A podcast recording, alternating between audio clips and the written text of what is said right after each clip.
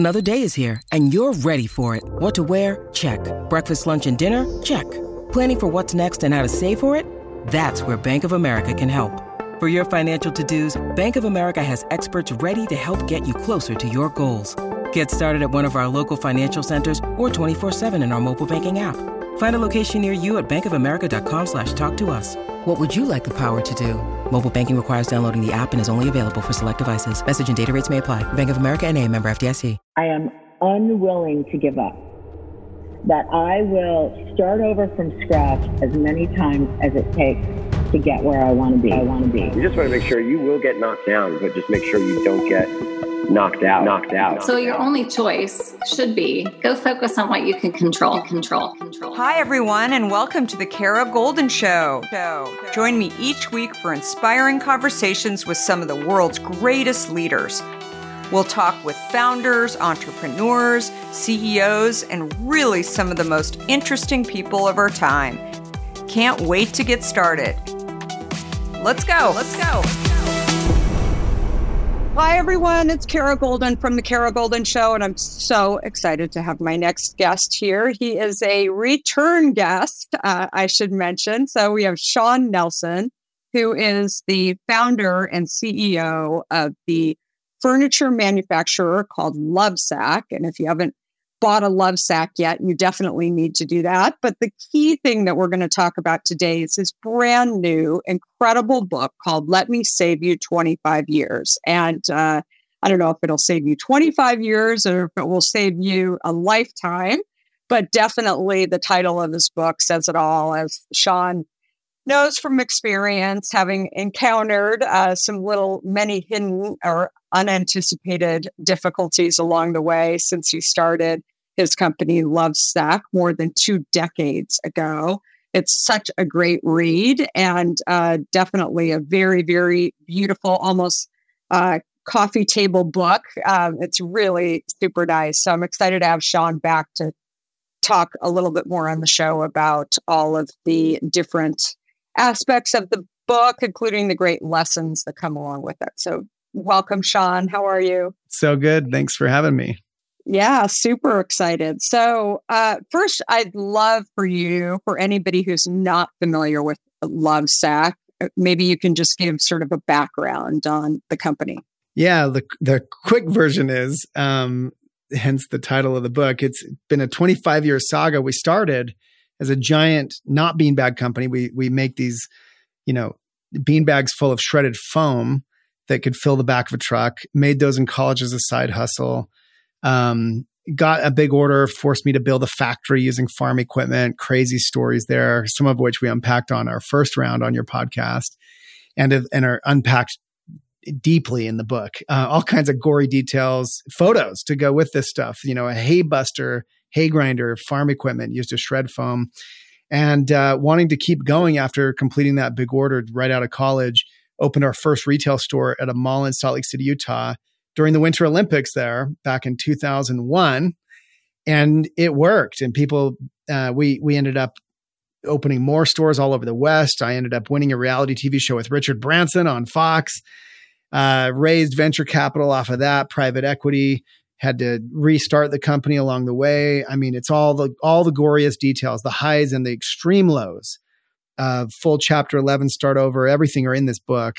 And finally kind of making it out in, in the, I don't know, the last decade, we came public in twenty eighteen, making mostly sectionals, these modular couches you could have the rest of your life. The company was doing one hundred million then when we came public. And now this year, roughly seven hundred is where the analysts show us wrapping up the year that we're in, uh, just completing right now. And uh, so it's been a wild ride from my parents' basement to, you know, a billion dollars in valuation at different times, depending on the stock market. And now we're still going and have lots in store for the future.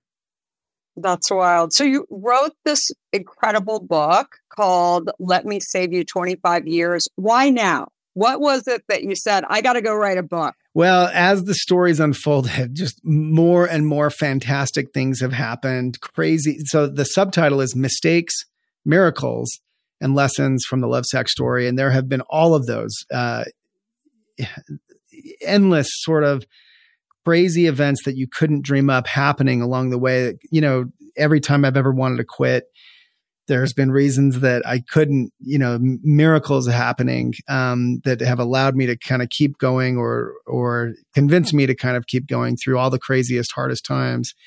And uh, waking up, celebrating our twenty-fifth anniversary last year, realized, oh my gosh, if I'm ever going to put this out there, now's the time. So we did it in tandem with that. It's just come out.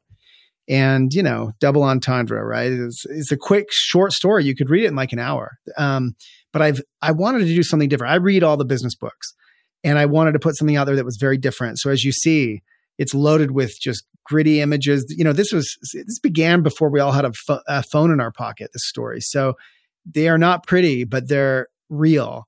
And I tried to share the real story with the real images, full bleed. You know, it's more like a coffee table book, as you said.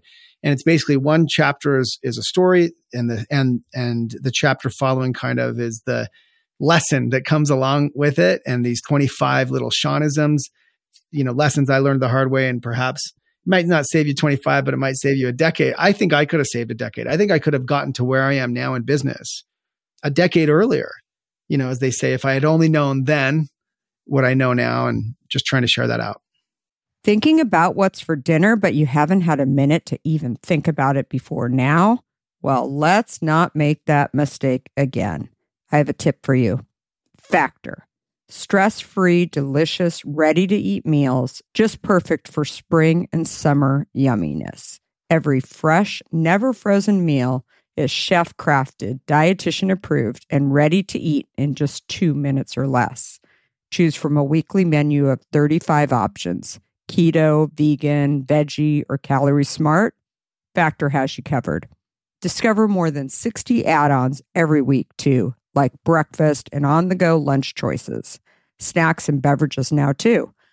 Stay fueled and feel good all day long with whatever they are creating over at Factor for you. And the best part? Each meal is ready to eat in just two minutes or less. And who wouldn't want that? Factor is your solution for fast premium meals without the need for cooking. Get started today and fuel up for your spring and summer goals. What are you waiting for? Head to factor meals dot com slash golden fifty and use code golden fifty to get fifty percent off your first box plus twenty percent off your next box. That's code golden fifty at factor meals dot com slash golden fifty to get fifty percent off plus twenty percent off your next box while your subscription is active. That's code golden fifty at factor meals dot com slash golden fifty to get fifty percent off plus twenty percent off your next box while your subscription is active. How often have you thought about learning a new language only to be stopped by that memory of yours from the last time you tried to learn a language when it didn't go so well? Okay, maybe it wasn't a language that you were interested in learning, or perhaps all those poorly written textbooks in your sixth grade class weren't that well written after all. I have a great tip for you. It's called Rosetta Stone. Rosetta Stone is the most trusted language learning program around, available on desktop or app, no matter where you choose to learn it or what platform you choose to learn on. Rosetta Stone works, and it truly immerses you in the language you choose to learn, quicker and easier than you ever imagined, too. Maybe you're getting ready to travel abroad this summer and you want to learn a bit of Portuguese, let's say, before your trip. Rosetta Stone can help. I know this firsthand as I did just this before traveling to Portugal last year. I learned Portuguese through Rosetta Stone, and by doing so, I not only got a better grasp of the spoken language of Portugal, but it got me very excited for the trip itself before I went. They even have a true accent feature that gives you feedback on your pronunciation as you are learning too. They've got you covered. Rosetta Stone's trusted experts are the real deal. They've been helping people just like you for over thirty years, helping millions of people to learn Spanish, French, Italian, German, Korean, Chinese, Japanese, Dutch, Arabic, Polish, and my favorite, Portuguese. The lessons are five to ten minutes long and include practical exercises so that you can pick up the language naturally, first with words, then phrases, then sentences. No English translations either, so you really learn to speak, listen, and think in the language you are focused on, helping you get the long long-term retention you are looking for. And who wouldn't want that? Don't put off learning that language. There's no better time than right now to get started. For a very limited time, the Kara Goldin Show listeners can get Rosetta Stone's lifetime membership for fifty percent off. Visit rosettastone.com slash today. That's fifty percent off, unlimited access to twenty-five language courses for the rest of your life.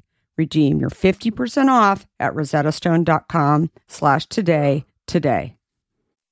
When you think of one of your earliest, hardest lessons, maybe, and you said, okay, this is where it's, it's, uh, it's all going to, it's going to hell in a handbasket. Right? Like, yeah. Do you, can you think about that? Like, what was one of the craziest stories that maybe you told your buddies or, you know, told your kids about? I mean, we certainly in growing Hint have many, many stories along the way that we still, you know, and sometimes we're even thinking about things that we hadn't even talked about in years, right? But yeah. What was one of the earliest crazy stories that you learned that now you look back on that, I don't know, maybe kind of got in the way of you actually being able to uh, grow in some way? Well, a, a good example, one of the stories I unpack in the book is um, we were a bunch of kids trying to make this thing work, and hats off to us. Like the first Shawnism in the book, right? Chapter one, first lesson, just do something. And I did. I got off the couch, made a big beanbag, but it, that hurtled us down this path where eventually we got this giant order we had to complete uh, by Christmas for this big client. I had taken their money. I had spent their money on a deposit. I had to, I had to make this work or it was going to ruin me. And I was in the factory that we had built using farm equipment, tr- getting the pallets, the first pallets ready to load on a full-size semi-truck using a forklift, you know, front to back loaded with small shrunken down sacks that we had shredded using this farm equipment. It was, everything about it was ridiculous. And, and the only reason farm equipment is because we couldn't afford, you know, a proper German shredder for half a million dollars. This, you know, it was a, it was a quarter million dollar order. We had to build the factory on credit cards. And I remember I'd ordered my first ever semi-truck. What do, what do I know about a semi-truck? You know, it's a thirteen foot tall semi-truck. So we built thirteen foot tall pallets. And the, when the semi-truck backed up to the door to take the full first two weeks worth of shrink of shredded and shrunken sacks, boxed, palletized, shrink wrapped, each pallet was like five feet too tall to fit in this truck. And I remember calling the trucking company, you know, screaming at them like, what the heck? You guys sent me a short truck. And they're like, I don't know. Let me find out. Like, what truck showed up? And the truth is we were just too dumb as a bunch of twenty somethings to know that thirteen feet meant thirteen feet from the ground measuring up. And there's that space underneath the semi truck. So in other words, the, the box itself is more like eight, eight, nine feet. We didn't know what we didn't know. We couldn't have known it. And we could have, had I been humble enough and I guess smart enough to go really get someone involved who knew their stuff, but we were piecing it together. And I think, uh, you know, so there's lots of lessons packed in this book about, you know, finding mentors, finding experts, listening to experts, not listening to experts, because there's a time for both. You know, one of one of the Shawnisms, mind the experts. There's there's there's pros and cons to having experts tell you what you can and can't do, and all the all these lessons along the way that I try to I try to marry these lessons with these stories to illustrate. And so, you know, the whole point of that story is we were just too dumb to even know. And uh, could have avoided those problems had we done some things differently, and probably should have. Yeah, I I, uh, I loved that story because it's um you know un, maybe it's the saying, you know, fake it until you make it, right? Yeah. Especially when you're young, you just don't want to ask, right? And yet, how many of your friends were actually trying to hire, uh, you know. The, the same kind of people that you needed to do this, to sort of ask? And I mean, where would you have gone? I guess you could have yeah. figured it out, but it's just, it, it really, truly is a, uh, um, you know, you think you know what you're doing. And I think it also speaks to, I remember reading that story in the book. It also speaks to, you know, it's kind of lonely at the top.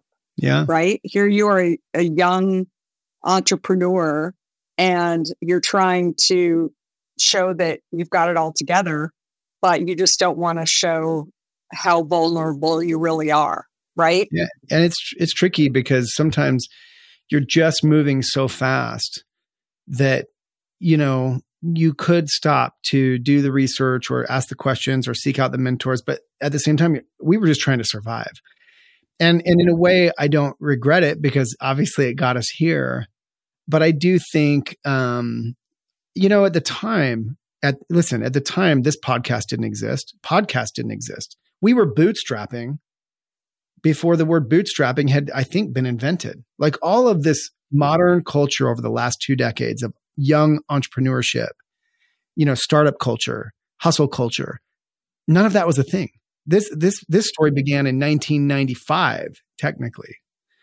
And so, uh, and the story I just told happened around two thousand one. And so, you know, the arc, I think, of the twenty-five years has value in itself because you because today a, a, a would-be entrepreneur of any age has so much resource. They can listen to your podcast. They can listen to my podcast, also called Let Me Save You twenty-five years, and and where we go deep into every one of these Shawnisms with guests like you. You were kind enough to come on and be my guest. And we unpack these things very deeply. And it's all free. Like all the proceeds from my book are donated to the F B L A. Like I'm not even taking any money from it. Same thing with the podcast. I've got no advertisers on my, like I'm just trying to put it out there as you are. I know, Kara, in a lot of ways, because it's, it's good for the world.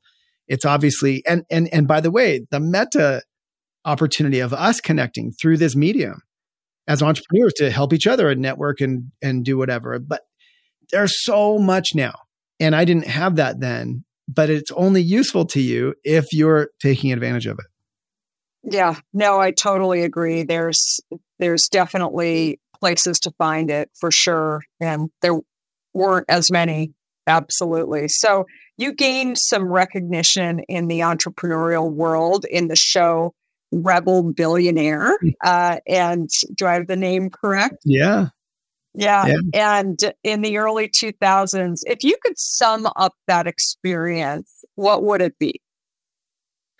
Look, traveling the world for two months with Richard Branson on his airline, landing in, I don't know, eleven different locations all around the globe and competing against, you know, people like Sarah Blakely, who was in the final with me, you know, founder of Spanx.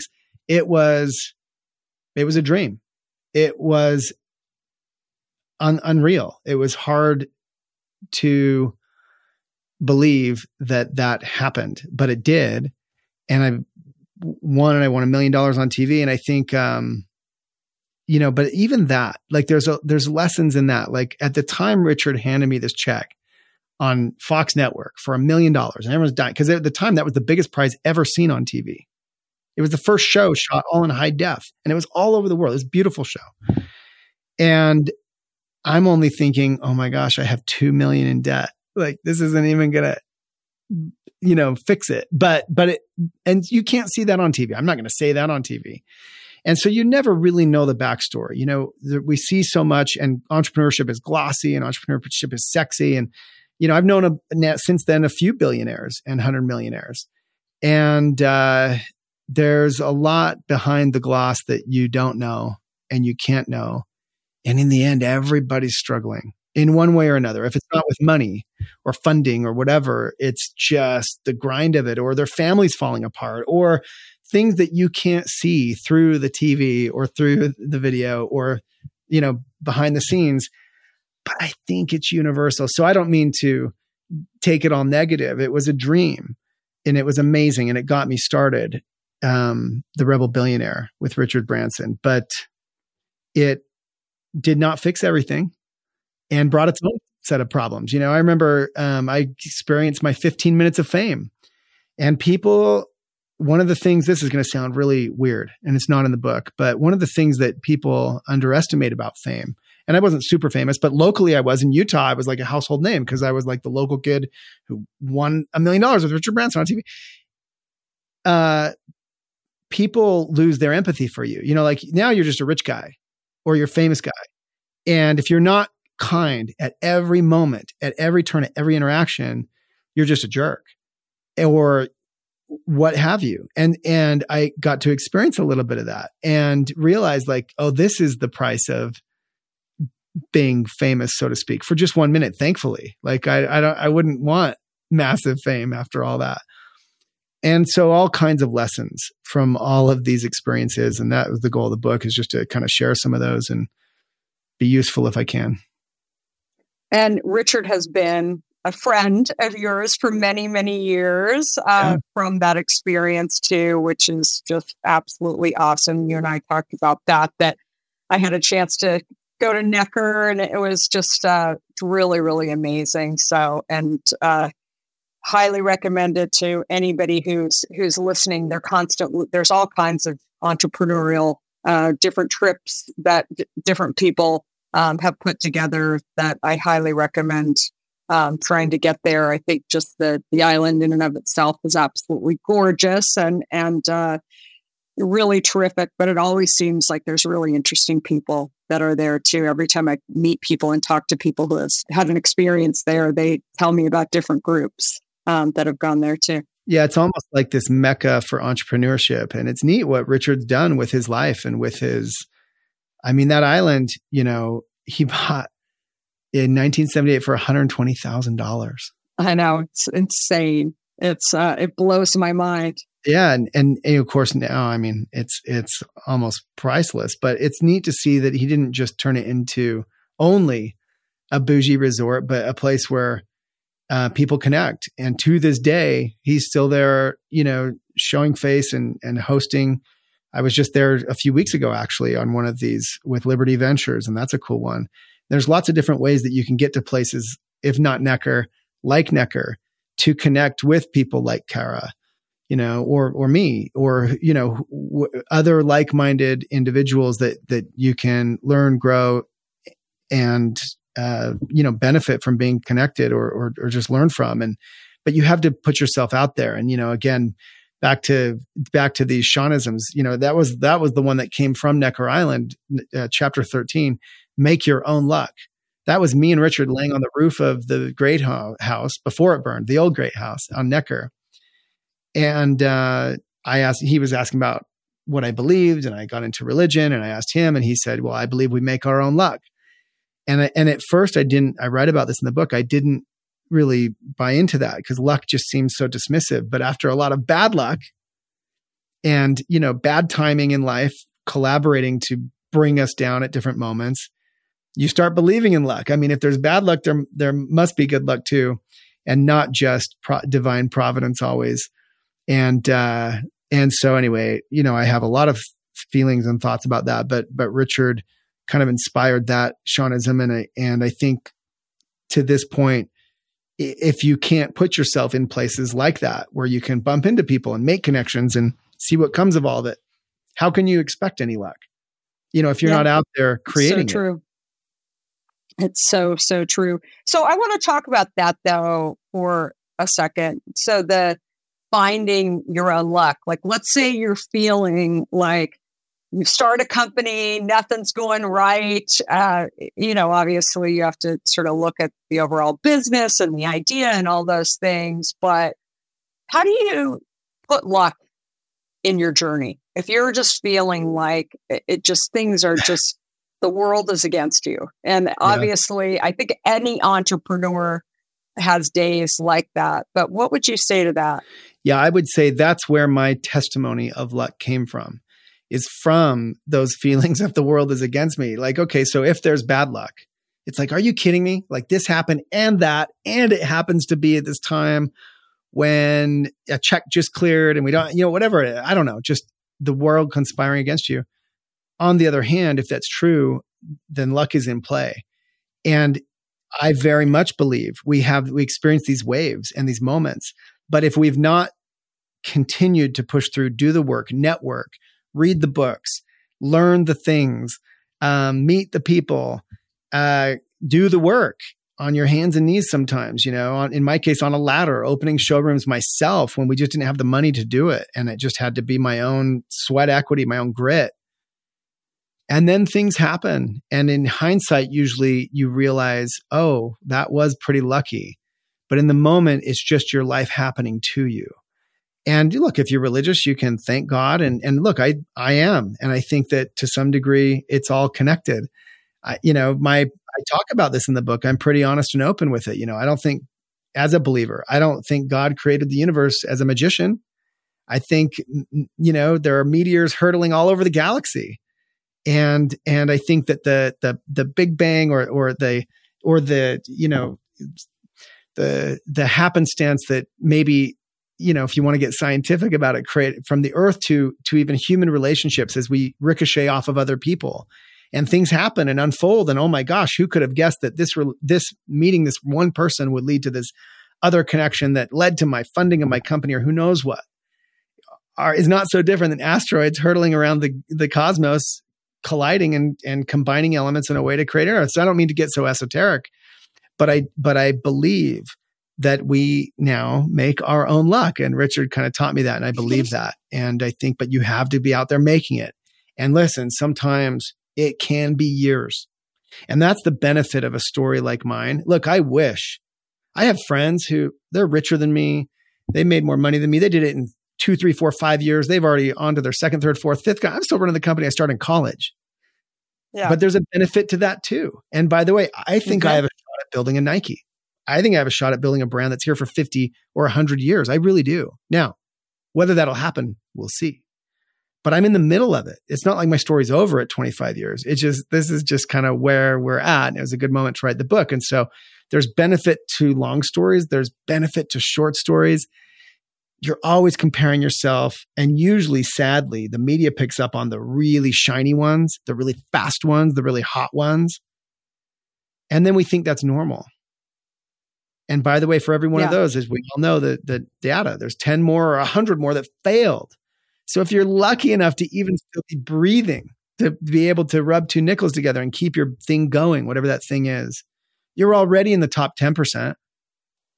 Yeah, definitely. And I think it also speaks to, I always say, complacency will kill you. We're, you know, that I think that that goes along with a lot of what you're saying too. It's like, you've got to keep moving and finding out, going out and trying new things. And I felt that way in your book too, that you didn't have all the answers. You were, you know, tripping, but you just kept getting back up.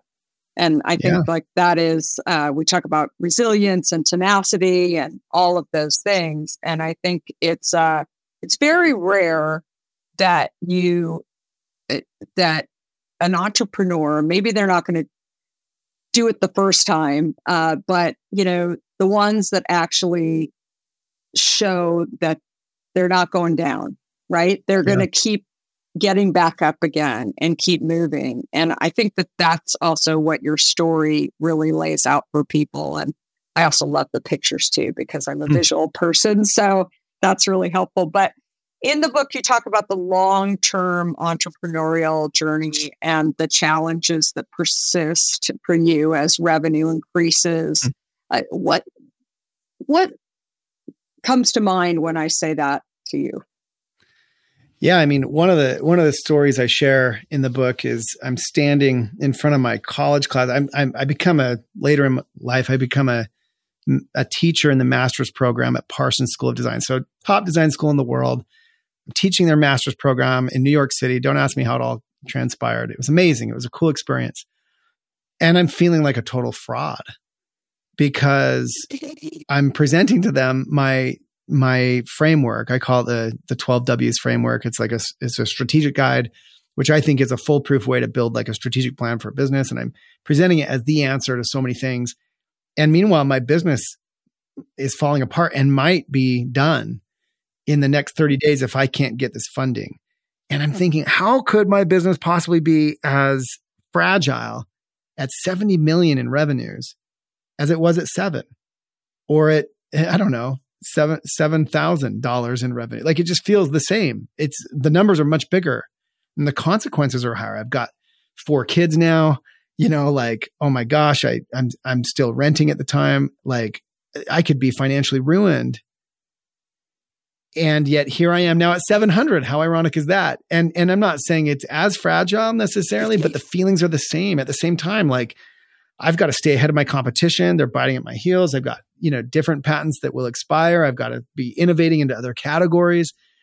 And I've got now fifteen hundred employees that are counting on me to make good decisions so that it doesn't impact them in a, in a market that's terrible for the furniture category right now in real time. Like most of my competitors are down twenty percent for the last two years, year on year straight.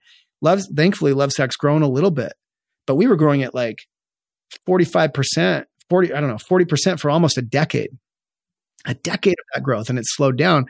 And so, you know, it makes you nervous and it makes you thoughtful about what comes next. And thankfully, we have a bright future and we have a lot of great things coming, but I, I got to stay sharp. And so I think like no matter, and by the way, I, I believe, and I, I don't mean to speak for him, but I believe to some degree, Richard Branson, just to pick on him because we were talking about him, feels that way. You know, he's got all these different businesses. And by the way, he's had hundreds succeed and hundreds fail, literally, along the way. There's there's the mogul of moguls, and it just never ends. It just never ends. There's always something ebbing and flowing and working and not working, whether we're talking about one business or multiple businesses or, or just within one business. There are elements that are working and elements that are not.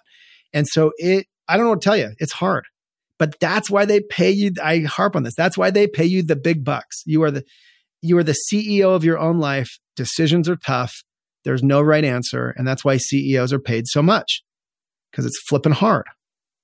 Yeah, definitely. So it's so crazy how our lives are, are the four kids and starting a company. And it's so crazy how there's so many similarities in, in totally. Your story, just a different industry. Yeah. Uh, so I, I love the chapter where you describe planning an exit strategy and then shifting to focus on continuing to build. Uh, so what lessons... I don't know, pivots or I, like what lessons can really be learned from that? Yeah. Um, well, the, a few of the Shawnisms I celebrate in the book, embrace uncertainty. Mm-hmm. Um, I, I think it's something I've never heard talked about much in entrepreneur circles. Occasionally I'll get a whiff of it, but um, I've thought a lot about what makes an entrepreneur, an entrepreneur. And one of the key attributes that is vague and hard to put your finger on is the ability to embrace uncertainty, the ability to thrive in uncertainty. And I think those of us who are entrepreneurs take for granted this superpower because it's just how we live. Like we're, we're just mm-hmm. kind of like live with it, where uncertainty can break, no, no, uncertainty can break normal people down into a pile of mush. Like they would sooner know the answer and take less pay, take a worse outcome, take, you know, whatever to get certain over just not knowing, not knowing how this is going to work out, not knowing where it's going to go from here. And so if you get the sense, and look, it's hard on all of us, even those of us who have a stomach for it, but if you get the sense like you cannot deal with uncertainty, well, then maybe entrepreneurship is not for you. And that is not a criticism. If everyone were an entrepreneur, we would not have anybody working at Lovesac. Everyone would just be running around doing their own thing. And, and we need people of all kinds of different expertise to build things, to truly build things. And that's where I'm at now is like, obviously we're past the startup phase. We're a public company traded on NASDAQ. It's been public for going on six years now. I'm proud of that. And it's rare to have a founder that's able to stick around. I'm proud of that. And we'll, you know, I hope that we can continue, but it means I have to be sharp. Like, mm-hmm. I, you know, I'm, I'm no longer just like the owner of the company outright or that sort of thing. So what, do, and that's another thing that we, I unpack in the book is, so what's the answer to that? Well, be Michael Jordan. Like nobody wanted Michael Jordan to leave the Bulls. He wasn't the owner of the team. He wasn't the coach of the team, but certainly nobody wanted him gone. And so how do you make yourself, how do you maintain control? Be awesome. Now, what's wrong with that? Are you afraid of being awesome? I mean, that's ownership, right? That's true ownership. And and I, I boil that down another Shawnism to uh, it's your fault. Like have this attitude. Like no matter where you are in an organization, you don't have to be the C E O. You it, whatever you happen to be in charge of, it's your fault. So I I, I have all these little pithy phrases that I live by and that we, we unpack in depth on the book and on the podcast. Let Me Save You twenty-five years. But um, the lessons are endless, as you know, Kara. And by the way, after I finish these first twenty-five on the podcast, I'll go another twenty-five because the yeah. lessons are endless and they're the same. Like you have, you know, the same things, Kara. And that's what's so fun about the yeah. podcast is I could have people like you on and I don't, you don't need any prep. I could give you any one of these Shawnisms. You've already learned the same things. I know that. No, it's so, it's so true. And I think that that's where, where people learn. I mean, I, I go back to you're in Y P O as well. I, I think it's this theory that just by hearing somebody else's story of how they've been through something um, versus actually solving somebody's uh, problems for them, the former is the most helpful to people, right? That they can put it into their own framework, but being able to see that, hey, Shawn's been through this. He's still standing. Mm. He still has his, you know, smile. He gets dressed every day, you know, he's able yeah. to, like, survive, right? And I think that's a really powerful thing uh, for people yeah. to be able to see. And your stories uh, definitely are, are um, you know, jaw-dropping uh, to say the least. And I think just being able to put it into a framework where people can learn from it is just really super helpful. So um, I've heard you say, as someone who is ambitious, being patient, or sometimes telling people to be patient feels really unambitious. Uh, mm. Being, what is it? Being forced to take it slow. I've learned great patience is uh, is a superpower and is your superpower. So I'd love to hear your take on on patience and how how does one become patient? I I can't mm. say that's my superpower uh, still mm. to this day. I, I I'm forced to be patient, but I'm not happy about being patient. Yeah, thank you. That that's very astute, and it's the final Shawnism in the book: maintain top ambition with infinite patience. Uh-huh. And I've learned so much of it is an attitude. Listen. No one would accuse me of being a patient person. My wife, my kid, no one probably. But I believe I am because I've been forced by life to become that, right? Like it's taken me this long just to get my company here. And by the way, there's things that pop sooner and do this or happen faster, whatever. And so it's kind of been forced upon me, but I've learned that just because you can adopt an attitude of extreme patience, like it'll take as long as it takes, like, like put on the, put on that jacket for a minute. I will, I will take as long as it takes. Like you did this with your podcast and now it's in the top one percent of all podcasts. I'm on, I'm on the road. I'm only on episode thirteen, Kara. And, and, but this is the trick. So it, it goes along with grit. Do you, are you able to maintain that attitude? Like I will go as long as it takes. Where most people, they get seven episodes in, a dozen, even twenty or even a hundred. And, and at the end, and by the way, maybe they should quit. I'm not saying you should just stick with everything, but if you can maintain top ambition, so if you're, and that's the trick too. It's not just patience. It's not just grit, but main, like, so what do you want? You want to be in the top of podcasts. Okay. Buckle up and don't lose sight of that. Now you, you, it's, it's not enough just to keep going either. You have to do all the things. You have to navigate. You, you went and did five hundred podcasts, other people's podcasts to get the word out there on yours. Well, that right didn't now? take less than a year. I mean, or two or three or four. Like, so it wasn't just that you could stick with a podcast. It's that your ambition didn't change. You want to be at the top. I do too. I want Lovesac to go on to become a Nike, to be a fifty or a hundred year brand. Okay. How long is that going to take? I don't know. So it, I found through all this, it becomes quite motivating also to my own team when they get the sense, they don't get the sense from me ever. Like, oh, you know, maybe Shawn will sell all his stock next year and be kind of done. And then it'll, you know, then Lovesac will be owned by Public Co. and they'll recruit a C- new C E O. People are often terrified of that because you never know where a company goes. And usually, usually it doesn't necessarily go great. Unless the founder's thinking around or screwing up, you know, it often doesn't go great from there. And so when my attitude is not only will I do this now for as long as it takes. Now, whether or not that's true, who knows? Maybe a meteor comes along and someone buys the company for a trillion dollars and, you know, they walk away with it and they don't even want me there. But my attitude has to be, I will go as long as it takes. And then that becomes contagious. And I'm able to say to my people when sometimes they're like, oh, another year where we can't afford to hire for this or that. And I can put my arm around and be like, just be patient. And now I'm the one, usually the driver, the entrepreneur, the go-getter, the like, we can do everything. We can do anything. And now I'm the one, like the old guy in the room saying, just be patient. And yep, we'll go another year without hiring for that because we can't afford to this year because it's a down year. It's a tough year. And when you have that attitude, by the way, it often unfolds that it's not so tough the year and you can hire for that and you get lucky. But your attitude has to be as long as it takes. And it's amazing how lucky you can get when that's your attitude and what a good culture that breeds, as opposed to like, am I just going to make this guy rich? Am I, is he just, you know, ready, looking for a chance to drop the mic and walk away? Because by the way, there's so much of that.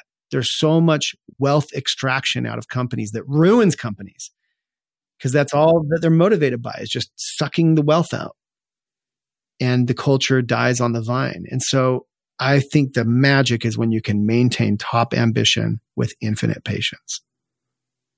Yeah, I couldn't agree more. So, I mean, I think a lot of what you're talking about too is leadership, right? So it's uh, being able to, you know, think back on some of those stories. I think with age, that's what I have always said to my team too. It's, it's a, um, you know, remembering the two thousand eight, two thousand nine times, which um, weren't pretty for anybody versus, um, you know, looking at COVID and everything going on during that time. I think it's, it's, uh, if you're not old enough to be able to remember some of those really hard times where you had the patience and, Uh, you had the curiosity to figure it out and get back up again, and all of those um, different points that you point out in your chapters. I think it's the it, it's just so key to be able to share those with people, and and um, and I think being able to lead from that perspective is also just absolutely key.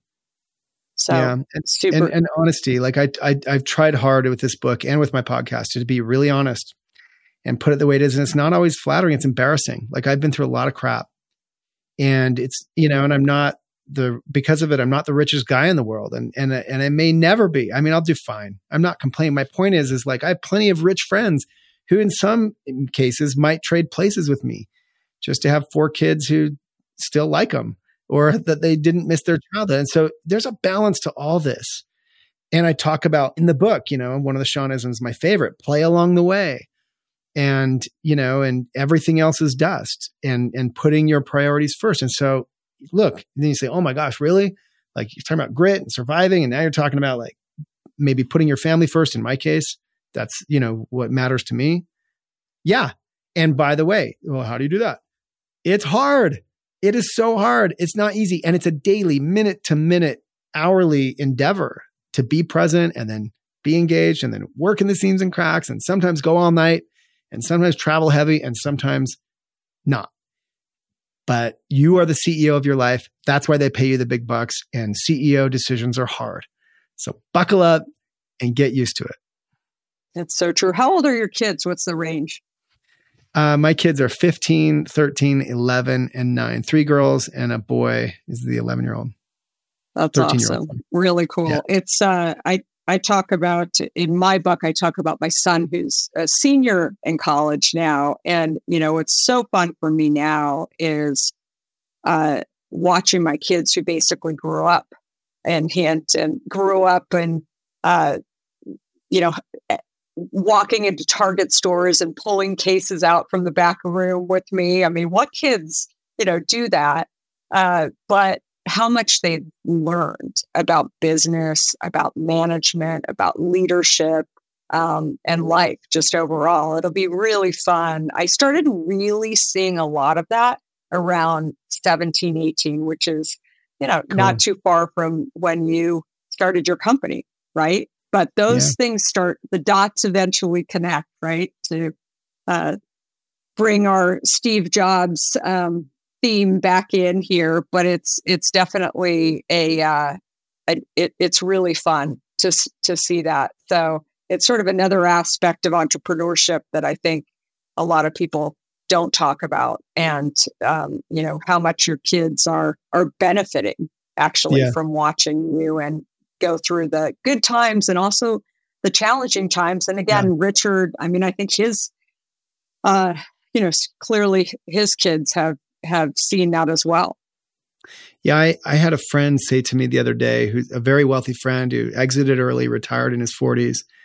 And it was interesting. He actually called, he actually uh, called me or texted me and said, um, you know, I mean, on the one hand, I really like, oh, I wish I was just flying around in planes and surfing a lot or whatever.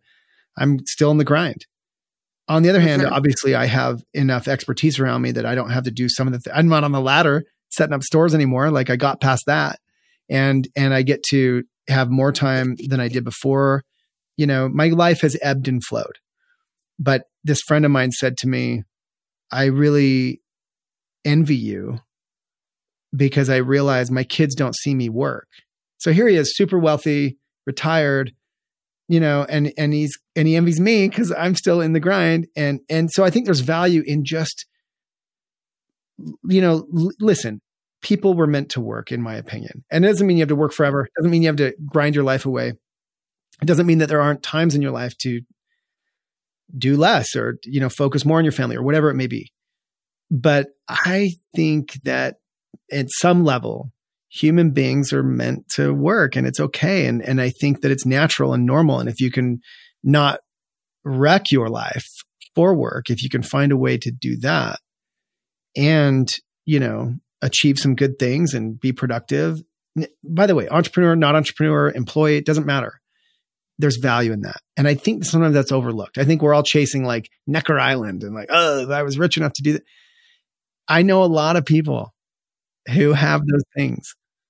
And I still believe, I want to believe that building something at any level, being a part of something, doesn't matter if you're C E O, is valuable and useful and good.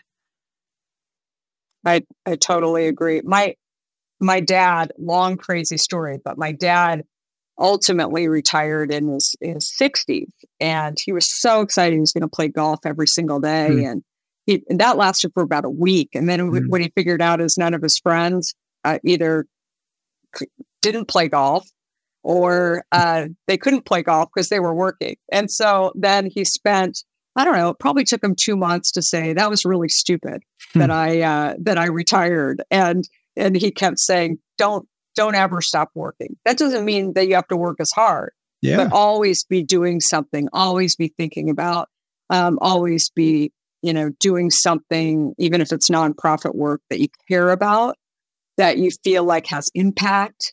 You don't yeah. have to be leading that charge for your whole life, but he had this big feeling about that as well, that he had made that mistake and and just drilled it in all of our heads uh, till the day that he passed away. So definitely, but retirement well, was it, not a retirement was not a real thing. It was instituted by a German chancellor who wanted a chance to lead, and and the older guys weren't stepping down, and so he found a way through the version of the Senate to make it mandatory. And now we, you know, retirement became a thing. But there's nothing wrong with being productive, I think, until the end of your days, no matter how you choose to do that. And, and I like what you said. It could be less, but it doesn't have to be everything.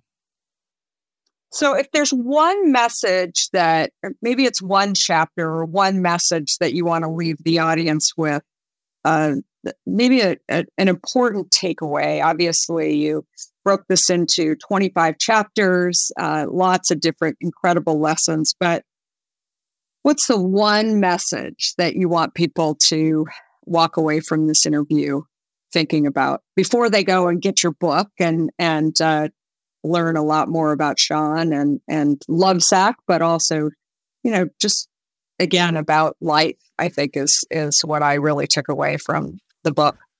Oh, so hard. I mean, you know, these twenty-five Shawnisms. Um, Each one is like a little child to me, and I, I love to unpack them in the book and on the pod. Uh, I they mean a lot to me. I'll pick one um, to wrap up with. This idea, it it was one of those moments where I really thought, it was after the bankruptcy and we had to start over and it was embarrassing. I just won a million dollars on T V, and now like my company's in chapter eleven. It's like the most humiliating thing in my life. And really, I probably should have left and like walked away and started something else, or I don't know, And I was asking my parents for advice, and my mom, who's sturdy and not an, any kind of real entrepreneur or anything like that. You know, she was a ballet teacher. Um, but I was asking them for advice, and my, and I, and, and after hearing all my plight and all my embarrassment and what my choices were, and, and the difficulties that were ahead through this Chapter eleven rework that would take years to really work all the way through, she kind of stood up and walked away and said, well, you can quit or keep going. And listen, that's it. That, like, everything comes down to that decision. Even waking up in the morning, y- you can quit or you can keep going. And I made the decision to keep going, and I'm really glad I did. And I could not have known that at the time. I could not have known how it was going to work out. That uncertainty, back to embracing that uncertainty. But I could have quit. And by the way, I would still be alive, and I would still hopefully have a family. I'd still be doing things.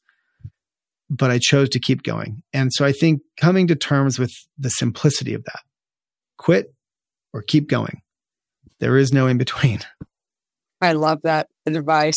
Uh, it's, um, yeah, it's, it's so simple, yet it's so powerful. Yeah. So yeah, thanks. Thanks for letting me unpack these. It's been a lot of fun. And, and I, I would love, you know, there, I think there's a lot of value in them. I'm, again, taking no profit from any of it. So definitely, um, for those listening, check out the book. All those proceeds are donated. Really proud of that.